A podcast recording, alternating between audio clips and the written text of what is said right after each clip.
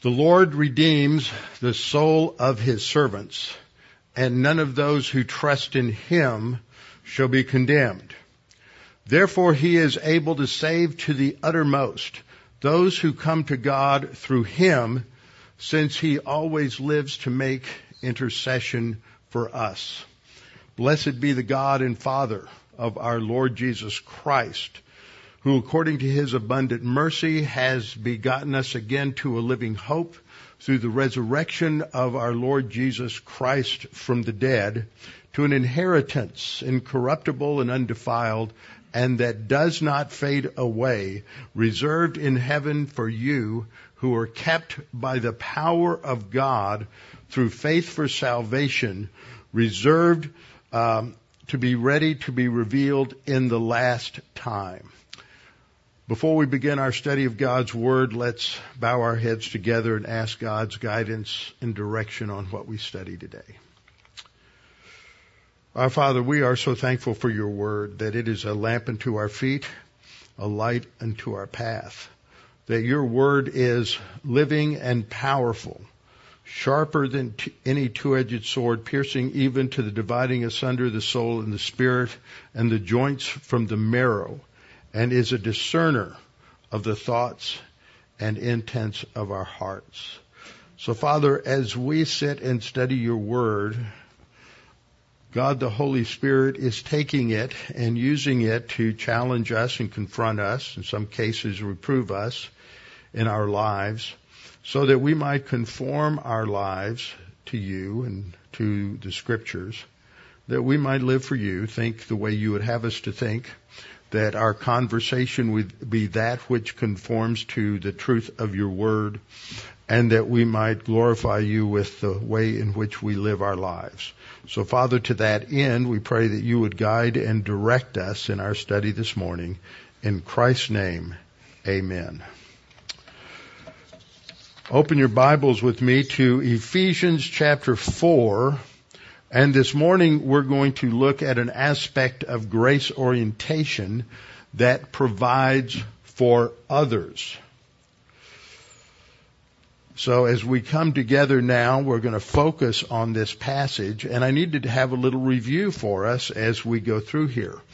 The main idea that governs the last half, the last part of, of uh, Ephesians, is stated in Ephesians 4 1 where Paul says, I therefore, the prisoner of the Lord, beseech you to walk worthy of the calling with which you have been called. And we studied this, this metaphor of walking because this is a metaphor that focuses on, uh, summarizing how we conduct our lives, how we live our lives in application of God's Word. And so walk is, if we think about it, is a step by step procedure. We put one foot in front of another and over a course of time you could even, if you were of a mind to walk from one uh, coast in this country all the way to the other coast. And when you start off, you think, there's so much in front of me. I have so much to do. But if you're just consistent and do it one, one morning, one afternoon, one day at a time, then eventually you do that. And there have been many people who have done that o- over the years. The spiritual life is a lot like that. We take it one step at a time and we look at what scripture uh, tells us God expects of us and we say, how in the world can that ever be true in my life? And yet if we just take the time to take it step by step, day by day, week by week, uh, be consistent in reading the scripture, memorizing the scripture, internalizing the scripture, consistent in coming to a Bible class and listening to what the Word of God says, then over a period of years, we will look back and be amazed at how God has worked in our lives and what we have learned. And it's not always easy. There are too many people and too many churches who uh, basically just teach at a very basic level. And you can never rise above the level of your instruction. So if all you ever got in life was the kind of instruction you received in preschool or kindergarten, then you wouldn't advance very far. And the same thing is true in the Word of God. And we live in a, in a world where in the local church, we are a lot like a one room schoolhouse. Some of you are fairly recent believers, either chronologically or in terms of your spiritual growth. Others of you are much more advanced because you have been in good Bible teaching churches and you've sat under teachers and pastors that have taught you well for decades. And so your understanding is much more profound, but we all need to be reminded of all of the teaching of the scripture all the time because the sin nature just wants to sort of uh, take it over, sort of uh, assimilate whatever we've learned and try to rationalize it and redefine it in terms of its own uh, selfish, arrogant um, agenda. And so it's important for us to learn that we are to consistently carry out this spiritual life by walking. And so the application, part of the application pro, uh, uh, part of Ephesians goes from Ephesians 4 1 down through 6 9. Then it really gets into application because 6 10 down to the end of the chapter focuses on our spiritual warfare, which is definitely application. But in this chapter, it's the focus, and in this section, the focus is on this worthy walk. And it is described then in verse 2 as being characterized by humility and gentleness. It's uh, a little difficult when you look at it in the uh, in the New King James because it says lowliness, but the idea there is humility, something we're studying in Ephesians, uh, excuse me, in Philippians chapter 2, verses 5 to 11 on Thursday night as exhibited by the Lord Jesus Christ. And gentleness, this is part of what should characterize our lives. These two things should characterize our relationships with people we don't know such as the people that we deal with on a day-to-day basis in various uh, service industries, uh, our own family. Seems like sometimes our application is worse with our family than it is uh, with people we don't know. And it should always be characterized by humility and gentleness and with uh, patience, long suffering, uh, bearing with one another or putting up with one another by means of love. Now, this love is not the kind of love that is exhibited uh, in our culture. That is a very self-centered love based on emotion. Uh, it's very superficial and sentimental but it is not the kind of love that should characterize a believer's life. We've studied this many times, and this is a fruit of the Spirit. God, the Holy Spirit, is the only one who can produce this in our lives as a result of our uh, walking by the Spirit, which is part of walking worthy by the calling with which we've been called. So we see the framework for this is to walk by means of love, but when we get down to Ephesians 5 4, we're to walk in, walk in love. Mean, so he, he comes right out and states it that way. So love is critical for understanding how we are to live. And the reason I'm emphasizing that is when we break down the attributes of God, as you're familiar with in the 10 attributes where we talk about the fact that God is sovereign and righteous and just and love, and God is eternal. And then we talk about his omni characteristics, omniscient, omnipotent, and omnipresent. He never changes. He's immutable and he is absolute truth. His thinking is the uh, rule of reality. So that's, that's the primary attributes you might say. Often they are blended together in many different ways. And yesterday I got an email from a friend who said, why don't we put mercy and grace into the essence box? And the reason is, is because mercy and grace are the applications, the outworking of the primary attribute uh, uh of God's love. And so here in Ephesians 4:2, and then we get down to 5:4, we see this whole section's wrapped around the significance of love. And we have to understand this with reference to what Paul describes in 1 Corinthians chapter 13. 1 Corinthians 13, 1 through 8 are sometimes referred to as the love chapter. Uh, love is not defined as much as it is described.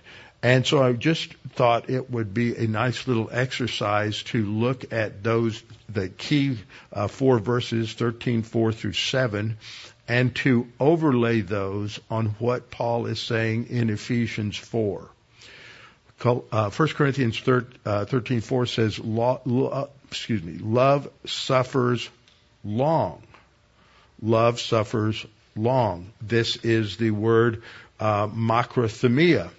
And so this is what we see as, as a critical part of of uh, love, and love is kind. So it's patient and kind, and this is reflected in Ephesians 4:32, and that love is long suffering, love is is patient, and love is uh, love is kind. So we ought to ask ourselves in our relationships with the people who are close to us and the people whom we don't know so well are we exhibiting patience and are we exhibiting kindness no matter what they may do? See, this isn't be kind to them and nice to them when they do things the way we want them to do things. This is being kind and gentle with them when they are doing things that, that we are just, we really want to get very angry and upset about. But we're to deal with them in uh, uh, patience and in kindness. Then next, uh, Paul says, love does not envy. Love does not parade itself and is not puffed up. Now those three, basically those three attributes, but especially parading itself, this is just pure self-absorption and a desire for self-recognition. And not puffed up is an, uh, a, an idiom for arrogance. And in contrast to that, in Ephesians 4:2, we read that what characterizes the worthy walk is humility and gentleness. This is the same idea that we have here in 1 Corinthians 13:4, and just the opposite of parading itself or being puffed up. And then uh, we read that it is uh, down in Ephesians 4:15 and 16 that part of this worthy walk is focusing on building up one another. That means edifying one another, encouraging one another. And this is the role that we should have uh, in a Christian marriage, that husband and wife are encouraging one another, they are building each other up, and they are not uh, just out for what they can get out of the relationship. They are to uh, serve one another in love. So we are to be involved in building up one another. So we have to think through what this what this means in our spiritual life. One of the sad things I think that came out of the the holiness uh, movement of the late 19th century as exhibited in part of what is in our, you know, uh, in our uh, uh, backstream is this idea that if I just let go and let God, and if you read what some people hear that and they think one thing, they th- they they change it from what it means. It, it's a mystical concept. If they just let go and let God, that somehow God just automatically going to cause you to do want the right things and do the right things. But that's not how this Christian life works. We walk by means of the Spirit. The Spirit is going to bring to our mind how we ought to apply the Word, but then we have to make the decisions to apply the Word. That means that when we feel those, we've studied the verse coming up that be, um, to, about being angry and not sinning. When we feel certain things welling up inside of us, anger, resentment, bitterness, we have to exercise our volition and choose not to carry through with that and to deal with it. We, God the Holy Spirit isn't going to zap you uh, and make and make the decisions for you. We all have to make those decisions each time. We look at verse 5. Love is also characterized as not behaving rudely. That has the idea of, of actions and attitudes and saying things that are out of anger or wrath. Uh, can be sins of the tongue. Uh, the uh, Ephesians 4:31 mentions slander with malice. And it goes on to say that love does not seek its own and is not provoked. That means it's not going to easily react negatively to something somebody says or does. Uh, it's demonstrating what is best for them. Then, then the text says it thinks no evil. This is the word, the form of the word is kakos with an os, indicating it is a noun, but an adjective.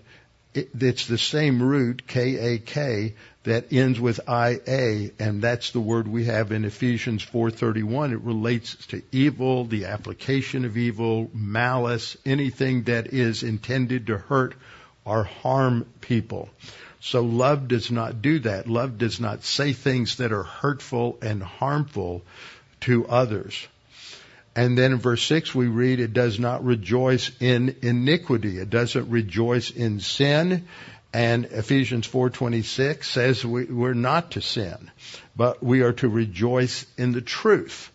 And so that shows that that what is being dealt with in Ephesians 4 in walking worthy is is merely an expansion and development of what Paul has summarized more briefly about love in 1 Corinthians 13:4 through 7.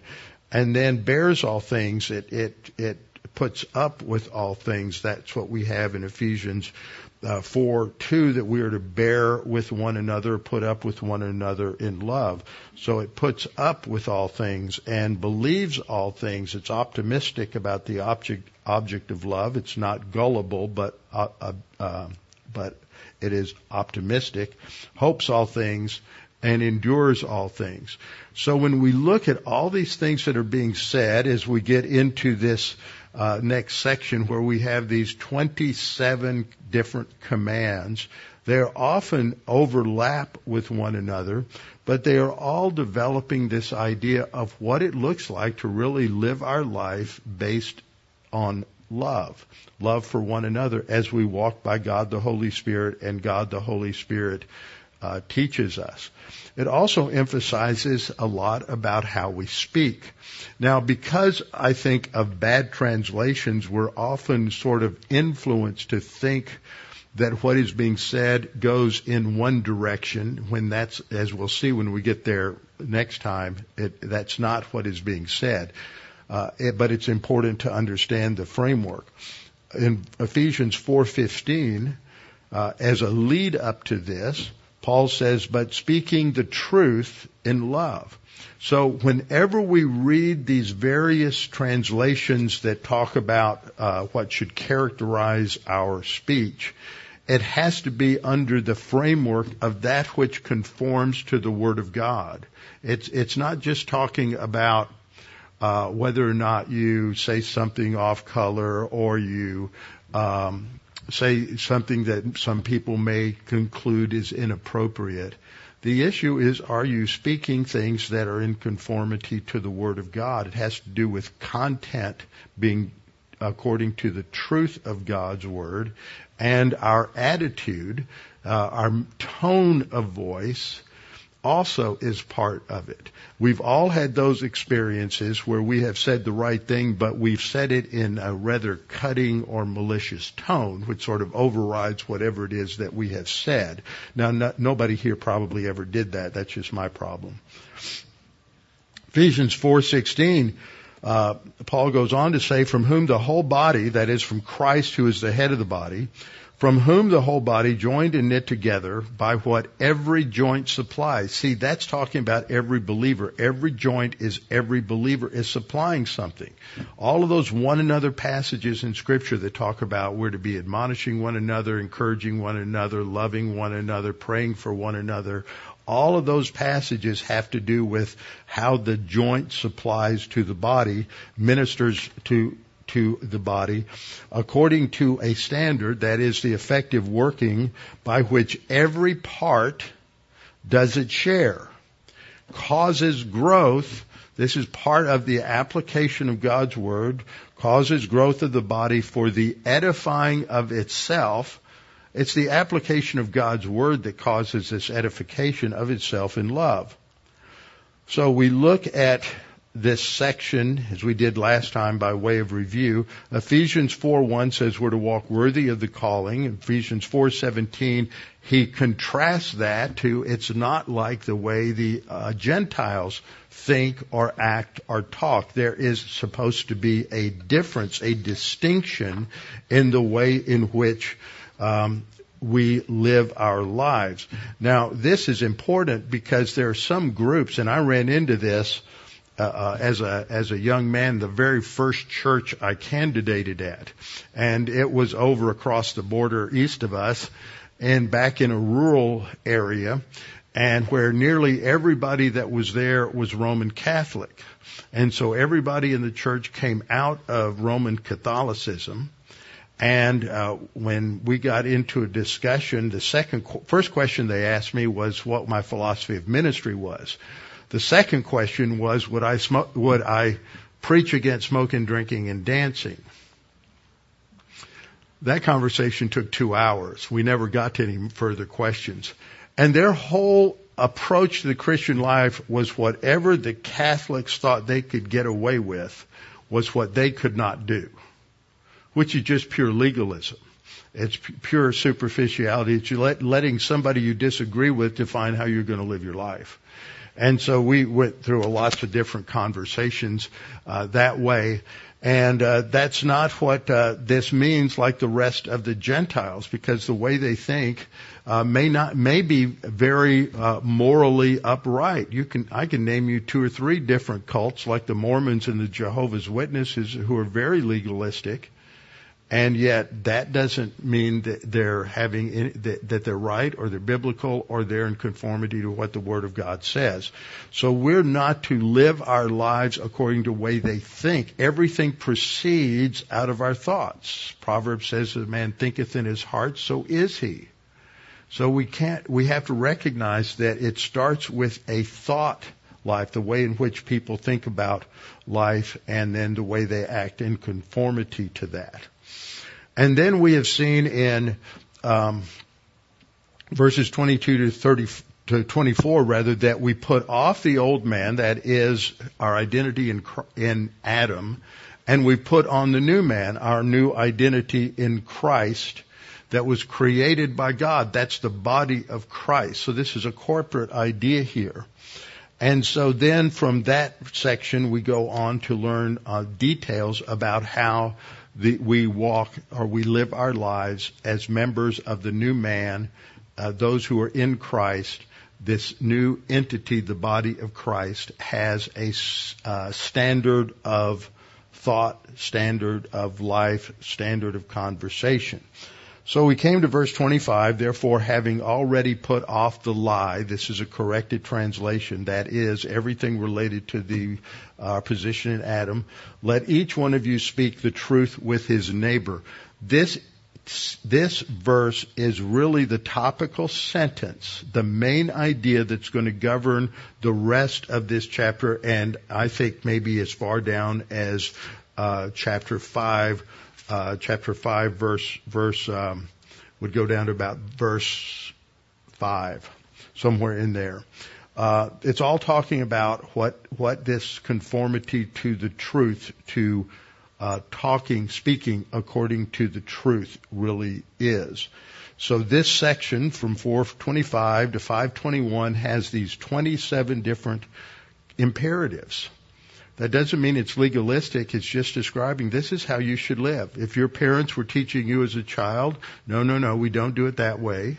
We do it this way. If you're a member of this family, you don't do it like that. You don't say this. You don't say that. You do this way. So they're teaching you a standard, standard of living. And we summarize this in terms of these uh, 10 spiritual skills and that when we are walking by the Spirit, those spiritual skills enable us to stay in right relationship with the God, with God, which is depicted by the soul fortress. And we looked at all of these different uh, spiritual skills, and this section really focuses on grace orientation, as I pointed out uh, last time. So we are to be speaking the truth with his neighbor. This is part of grace orientation. Have you ever thought that? That when you're not telling somebody the truth, you're letting them get away with a lie? That's not very loving. That's not very gracious. Now, that doesn't mean that in each and every situation where you hear somebody say something wrong that it's your time to correct them. There's a right time and a right place and you have to uh, know when that is and come to understand that. And we all learn that as we get older. Sometimes it's just not the time or the place to deal with something, even though what what is being said is is is totally fallacious. But for us as believers, we are to speak with one another according to the truth as we have conversations because we are members of one another. So all of that helps us to set the context for what we're going to get into uh, this morning when we get down to verse uh, 28. So Ephesians 4:15 under the context number 1 Ephesians 4:15 gives a, us a command to speak the truth in love. This everything in this chapter is wrapped around the application of love to one another. And in Ephesians 4:15 notice it's speaking the truth by means of love. Ephesians 4:17 then expands on that commanding us to speak truth with our neighbor who's part of the one another. So this is a neighbor who is a believer in Jesus Christ and part of the body of Christ. Therefore, having put off the lie, let each one of you speak the truth with his neighbor, for we are members of one another. So this is an application of love. Third, the command of verse 28 is to be able to give help to those in need. It is a command to uh, not steal anymore, but the purpose is so that you can work hard and you can structure your budget so that now you have money to help others. It's an application of grace, which is an application of love. So as we look at this chapter, or excuse me, as we look at this verse, what we see in, in verse 28 in the New King James is let him who stole steal no longer. Well, that opening phrase, let him who stole, really reflects just two words in the Greek. It's the definite article, or the article rather, and the noun uh, for uh, kleptos, which is the word for a thief. So this should just be, uh, though it's a participle, because it has the article in front of it, it just it's just being used as a noun. So it should just simply be translated as uh, the thief. Let the thief steal no longer, and the verb is the verb form of klepto, which indicates um, uh, the idea of stealing. So the thief is a is really a participle based on that verb. I misspoke a minute ago saying it was a noun. It's the verb, but it's a participle form indicating it's a noun. So let the thief steal no more. It's a strong statement that the thief is not to steal. And he's to stop it. Not wait, not go through a 10 step program, but to stop it. Why? Then he says, but instead, he should labor. He is to work. He is to uh, work in order to make money and do it in such a way that he is then able to have something to give those who have a need. Now, one of the corollaries to this verse, which teaches that we should be working and saving some money, setting it aside to help others, is the same thing is true of giving. We live in a culture that is built on debt. And there are a lot of Christians that carry a tremendous amount of debt, which limits them. Well, I'd help them out, but, you know, I've got, I'm maxed out three credit cards. I've got to pay that off. And I've got this bill and that bill, and I got a, uh, I leased a car that I really shouldn't have spent that kind of money on. I've got that obligation, so I can't give. And I remember teaching on this uh, a number of years ago, and at the time there was a man in my church, a young guy at the time, And years later, he told me, he said, you taught that and that just was a blinding flash of the obvious. And I realized how little I was able to give to the church or just to missions because I had just gotten into all of this debt. So he made a plan and he got out of debt. I don't know how long it took him, but he got out of debt. And, and for, since that time, he has been able to be extremely generous in his support of missions and missionaries in the church because he organized how he handled his money. And so this is the same thing, uh, same kind of thing, that the thief, somebody who is uh, living off of what other people have learned is have earned is to stop that and instead he is to earn money so that he can support those who have a legitimate need.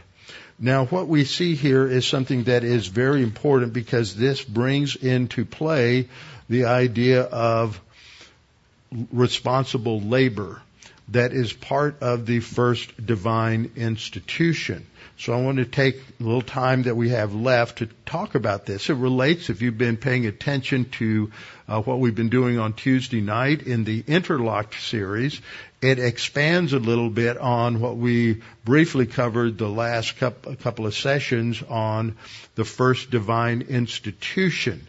Now, I've used different phrases and heard other phrases to describe the first divine institution, and the one that I'm sort of settled on now, and I think is good, it because two things are really present in the first divine institution. One is responsibility. It establishes the reality of individual responsibility before God. And the second is choice. We have many legitimate choices in our lives. Whether or not to trust Christ as Savior is the most important.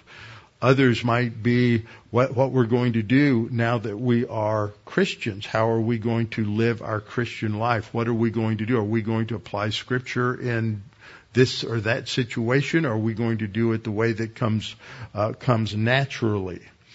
And so there are a lot of implications that come out of this first divine institution of responsible choice, but one of them has to do with responsible labor. And when you hear the word labor, if you've never heard anybody teach on this, a lot of people get the idea that, that man really didn't have to work until after the fall. But that's not what the scripture says the scripture says that man, God gave man numerous responsibilities, including labor, prior to the fall. But because of the fall, the carrying out of those responsibilities became toilsome, became laborious, became uh, uh, there's resistance now from the fallen world to what we are trying to do in bringing it into submission. And so that idea of toil and laboriousness and a difficulty uh, comes because of the fall. But that's not how it was initially. So let's look at a couple of these things that the scripture says. First of all, we have to recognize that God uh, describes his creation of the human race in Genesis 1, 25, uh, or 26 to 28 rather, uh, as God creating man intentionally as and being created in his image and likeness that we are to reflect God. That's what an image does. It's a reflection of something. We're to, to reflect God and that they were created to rule over God's creation to rule over the planet. So every human being is made in for this same purpose so God created not only man according to his physical nature, male and female physically, but also created us as social beings in his image and likeness. And so that we could have relationships, but those social relationships were based on certain absolutes that God built into our very nature uh, just this is how man. Remember, we're just dealing with unfallen man, prior to Genesis 3 that God designed them to interact with one another according to certain standards. And so that's what these first three divine institutions are, is so that, that they are the way God structured humanity and He built our nature this way so that to optimize who we are as human beings, we are to conform to these divine institutions. They are the established by God who is our creator. He designed us to function best this way. So he created the divine institutions, that's why they're divine, not man. Man didn't come up with the idea of responsibility. God did. Man didn't come up with marriage for, I mean, man didn't come up with marriage as between one man and one woman.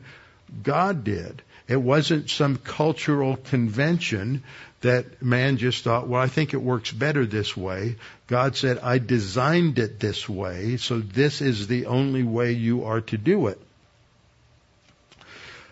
And we have to remember that violating God's divine institutions is as self-destructive as violating his physical laws. You jump off of a very tall building and you're going to kill yourself. If you violate these, if a society violates these, it will destroy itself. So we have to understand that this is not something that's optional. So in these first three divine institutions, the other, the next two are built on the foundation of responsible choice. And then that leads to marriage. So marriage doesn't work well unless the two people have, have take personal responsibility and accountability for the decisions that they make. But that's just generally. So what we're looking at is in relation to this one corollary to the first divine institution, and that is uh, responsible labor. This is part of it. We're given responsibilities. And so when God created mankind, he put man in charge of his creation. He delegated that responsibility. That's part of the divine institution. And we are accountable to God uh, in terms of these specific commands. Now these are given in Genesis 1:28, but the context is important because this is the sixth day summarizing the sixth day of creation. Genesis 2 expands on what else happened on that sixth day. So God said in verse 26, let us make man in our image. The only creature that God has ever made in his image are human beings. Angels aren't in God's image. Animals aren't in God's image. Nothing else is in God's image except man. That sets us apart because he's, he made us so that we could fulfill these responsibilities of ruling over the, the creation that he had made. And so man is, was given or delegated this dominion responsibility over the creation, over the fish of the sea, over the birds of the air, over the cattle, over all the earth, and over every creeping thing that creeps on the earth. So God created man in his own image. In the image of God, he created him. Male and female, he created them. So materially, physically, and immaterially, spiritually, we are different, male and female. But we're both in the image of God. Then God blessed them and God said to be fruitful and multiply. Fill the earth and subdue it, having and have dominion over the fish of the sea, over the birds of the air, and over every living thing that moves on the earth. So there are actually five commands here. Now they all relate to basically the same thing. Man is to propagate the species. We are to have sexual relations to uh, be fruitful, and then to multiply uh, and to fill the earth. Because God knew that that if He gave the assignment of ruling over all creation to Adam, He couldn't do it. He needed a helper. We'll get to that in a minute. But that wasn't enough because they needed to propagate the species and fill the earth so that they could fulfill that rulership responsibility. So mankind is to be fruitful and to multiply, to fill the earth and to subdue it. That means part of their responsibility is to uh, discover things, to discover all of the different natural resources that God uh, put into this planet, and to discover how to use them and how to use them responsibly. And so that is all part of man's responsibility as subduing the planet and ruling over it, have dominion over the fish of the sea and over the birds of the air, over the bird, uh, over the ever living thing that moves on the earth. Man is not an animal. I was taught that as you were in elementary school. We're just another animal. No, we're not. We're distinct from all the animals. There may be some similarities, but it's not the similarities that's important. It's the differences. Now, how do we know that? Well, just look at men and women. It's it, it's not the similarities that are important, it's the differences. That's what makes life fun. Okay? So, we are to be fruitful and multiply, fill the earth, subdue it, and have dominion. Those are five commands. And that's all part of our individual responsible to God. And so we're responsible for the decisions we, uh, we make. So we can't recreate the rules according to our own terms. So in terms of responsible labor, we have Genesis 2:8. The Lord God planted a garden eastward in Eden, and there he put the man whom he had formed. Now what's interesting here is that there's a distinction between the rest of the planet and this one area that God gives special attention to, uh, called the Garden of Eden. And what God is going, showing Adam is this is what I created to its fullest. Now I want you to go out and as an image bearer, you are to do likewise with the rest of the planet, develop it. This area is developed. Now you go and do likewise in the rest of the planet. So the Lord God took the man, put him in the Garden of Eden to tend it and to keep it. So this is responsibility. This is more than just being a gardener. Uh, he is to work it and he is to uh, guard it. The word translated keep it is shamar, which has a wide range of meanings, but it does raise the question, what is he guarding it from? So you haven't even heard the bass notes yet, but they're coming. Chapter 3 is where we see the serpent. And the hint here is that maybe there's something that's not quite right. But it doesn't come right out and say that. And then God focused them on the one choice issue.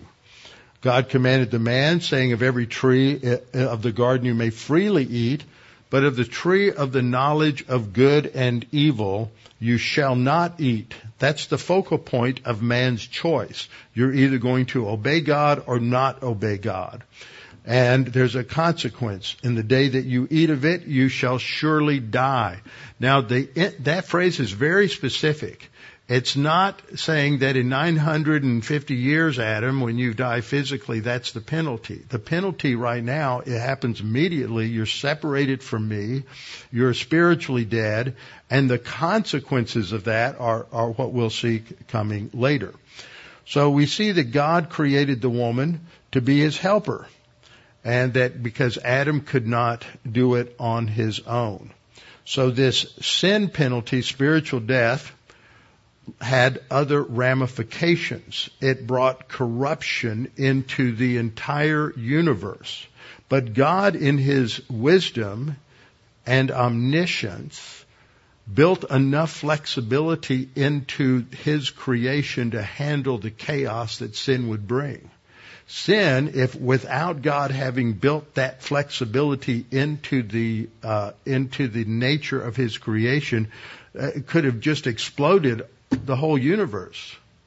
But God get, put enough flexibility in there to handle the chaos that sin would bring. But it has an impact on labor.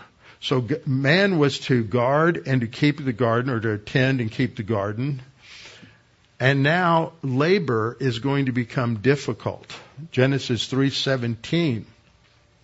He says to Adam, "Because you have heeded the voice of your wife and have eaten from the tree of which I commanded you, saying, You shall not eat of it. Cursed is the ground for your sake. In toil you shall eat of it all the days of your life. So he had responsible labor at the beginning. He had responsibilities to take care of the planet, to subdue it, to tend and keep the garden. But now it's going to become toilsome. It's going to be difficult. It's going to fight back. That's where the weeds come from. Verse 18, thorns and thistles it shall bring forth for you, and you shall eat the herb of the field, and in the sweat of your face you shall eat bread. See, there was no difficulty. There were no weeds. There were no problems. There were no toxins, nothing like that. And so when you're, if you had a garden and there were, there was nothing that you had to worry about, no insects that would eat your vegetables, no birds that would eat your tomatoes, uh, then it would be just wonderful. It'd be like the Garden of Eden. But now we have to fight all of that all the time. We constantly see that corruption. God still expects us to labor responsibly. And we see this all the way through scripture. So what does the Bible teach about labor and laziness? So we'll wrap up with that with just a few verses this, this morning. So first of all, though la- labor is now toilsome, it's difficult. God still expects us to labor responsibly. See, a lot of people have the idea that when Adam and Eve were in the garden that they didn't have anything to do. They just sat around and they ate fruit and they just enjoyed one another and, and life was wonderful because they didn't have any responsibilities. But that's not true. Heaven's not going to be that way. There are going to be things that we are going to uh, be responsible for in the perfect heaven. When God gave Israel a constitution, the most perfect law ever set forth because it came from the hand of God, he mandated labor. He knew the problem. Look at this. This is usually referred to as the fourth commandment. This is the commandment related to the Sabbath. Remember the Sabbath to keep it holy. Two commands there. Command one is to remember the Sabbath. Number two is to keep it holy, keep it set apart as a distinct day. And then in verse 9, God says six days, and it's another command. Six days you shall labor. That's not a suggestion. He doesn't get to the part of resting until the end of the verse, uh, or the next verse. He says, you shall labor, that's a command, and do all your work. God commands labor. Uh, then he goes on to say in the next verse, but the seventh day is the Shabbat, the Sabbath of the Lord your God. In it you shall do no work. You or your son, nor your daughter, nor your male servant, nor your female servant, nor your cattle, nor your stranger who is within your gates. Why? Because that's how God did it.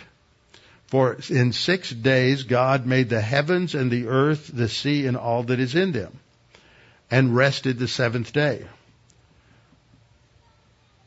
I've asked this of some of my Jewish friends. They don't have an answer. I say, see, what that says is that the days have to be the same.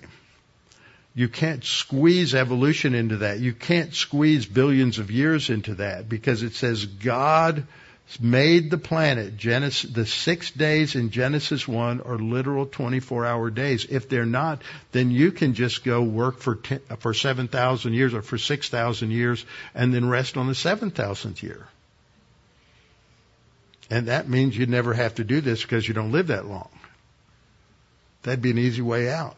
But you can't do that. Well, they don't have an answer for that because they want to hold to evolution and hold to uh, the Sabbath, but it doesn't work that way. But God commands labor. That's our point. You shall work. You shall labor. Do all your work in six days. Second thing is due to our sin nature, there's a desire to avoid labor, to put it off. Oh, it's too hot today. That's a good excuse in Houston from about Memorial Day to Labor Day. Due to our sin nature, there's a desire to avoid labor, avoid responsibility, and to get something for nothing, to expect others to take care of us, and to expect government to subsidize laziness and irresponsibility. But that's not God's way. Number of important passages I just want to run through briefly on in Proverbs. Proverbs 14:23 says, "In all labor there is profit." Isn't that a great statement? In all labor there is profit. Doesn't matter whether you're working uh, with your hands or working with your mind. It doesn't matter if you're out picking up trash on the side of the highway or whether you are a uh, an investor investing money in different projects in order to make more money. Uh, all labor has value, but idle chatter. It's a lot more fun just to sit around and talk and drink coffee. But all idle chatter leads only to poverty you don't make money. But you have to have, not that money's um, why you do everything, but money pays the bills and buys the food and enables you to enjoy the things of life, but it's not the end result. Proverbs 10, 4 and 5, he who has a slack hand becomes poor, but the hand of the diligent makes prosperous. Now, I've translated this. A lot of places in, especially in King James, New King James translates the Hebrew word here for rich.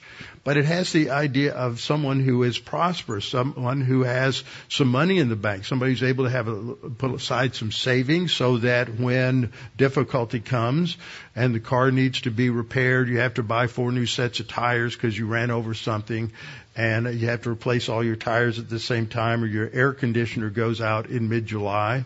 Uh, you've got some money in the bank to repair these things. Uh, that's what it means by prosperous, not what the prosperity uh, theology heretics teach. Proverbs 10:5 goes on to say, "He who gathers in summer is a wise son." In other words, you're gathering and you're saving it. You're putting it in the barn for the winter. He who gathers in summer is a wise son. He who sleeps in harvest, because he's lazy and not diligent, is a son who causes shame. Proverbs 13:22 A good man leaves an inheritance to his children's children.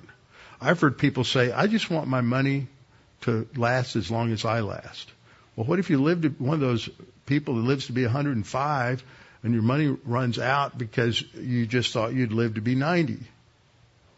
See, God says it's wise for you to lay aside what you make so that your children and your grandchildren benefit from your labor.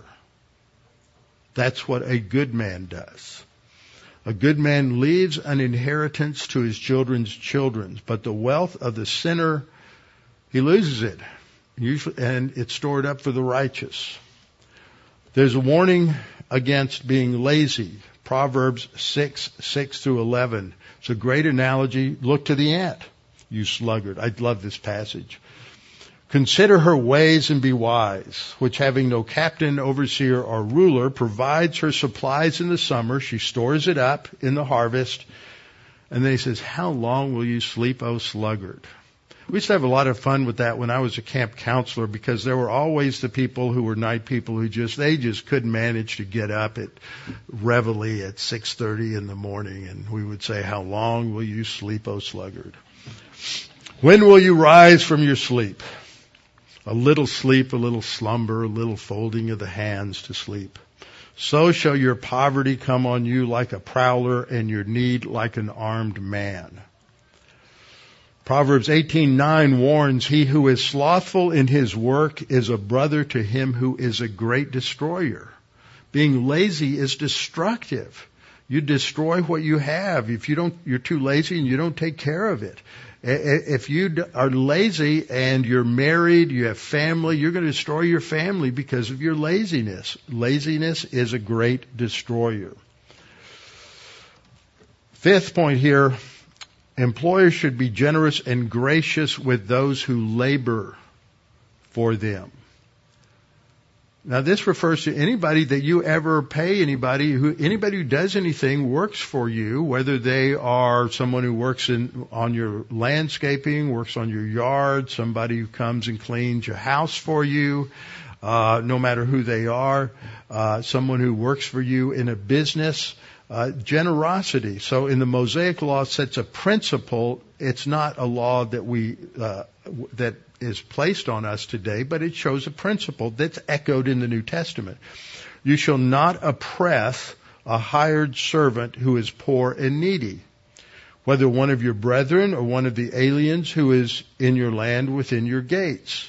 Just because they are from another country doesn't give you the right to be unfair to them.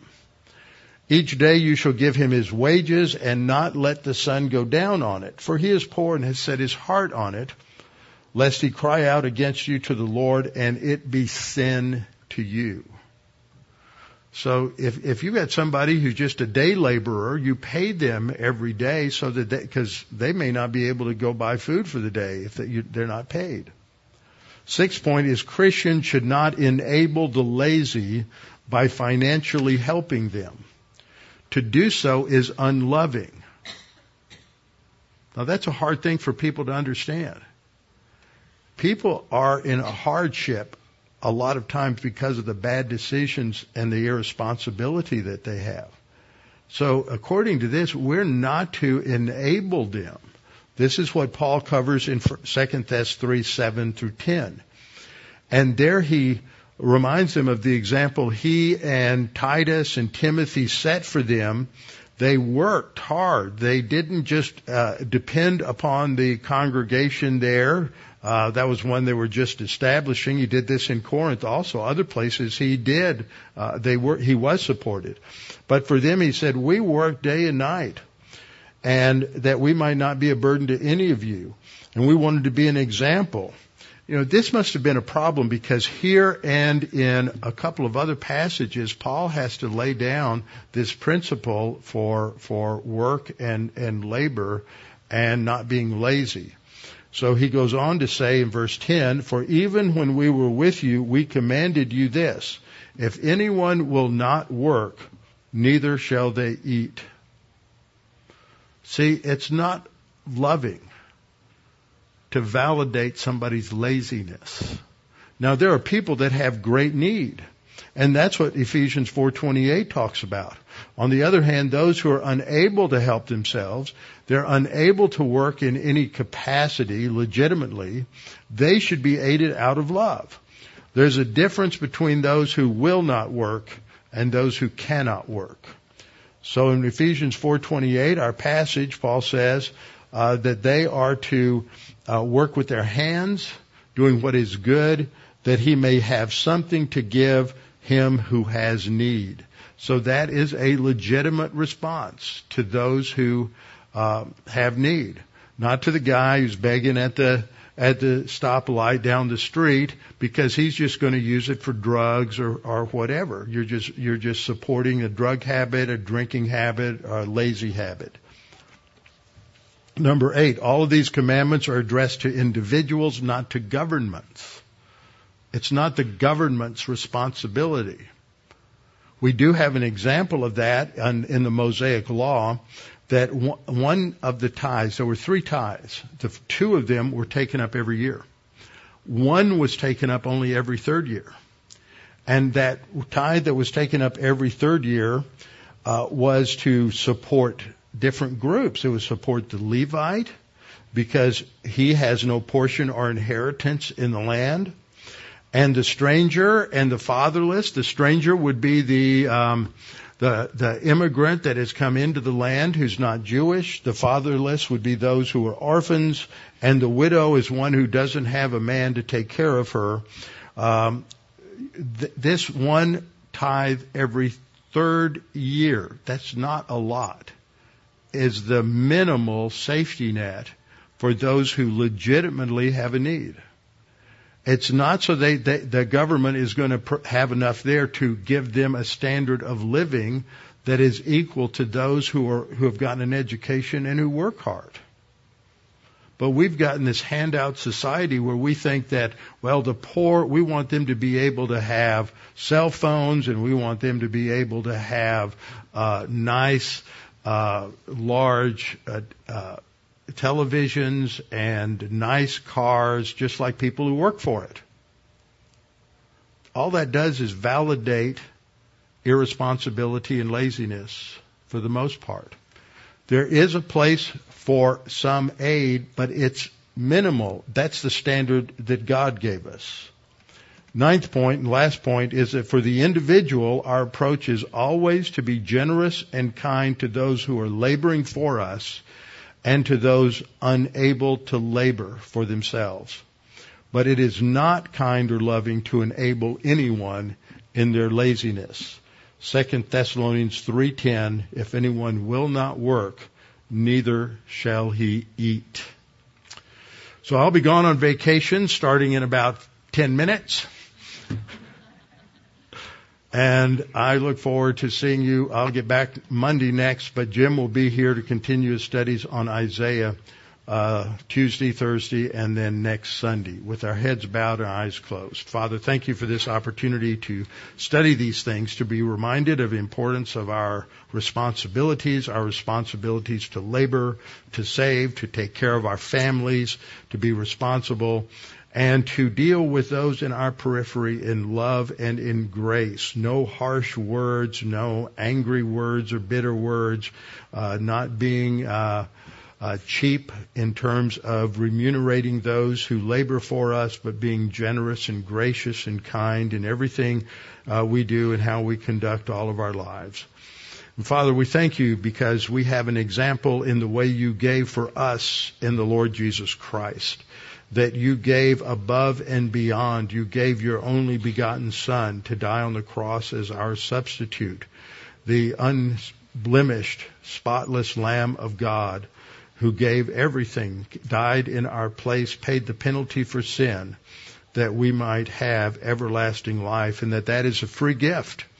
We do not earn it. We do not work for it. We don't deserve it. It is a free gift. Christ did all of the work. We simply accept it and trust in Him. Father, we pray you'll make that clear to anyone who is unsure of their salvation or uncertain of their eternal destiny that once we trust Christ as Savior, we become a new creature in Christ, and that is irreversible. We are always saved. We are always in your family, no matter what happens, because every sin is already paid for by Christ on the cross. So, Father, we thank you for your grace and the example you have given us in Christ. We pray that we may remember it and apply it consistently. In Christ's name, amen.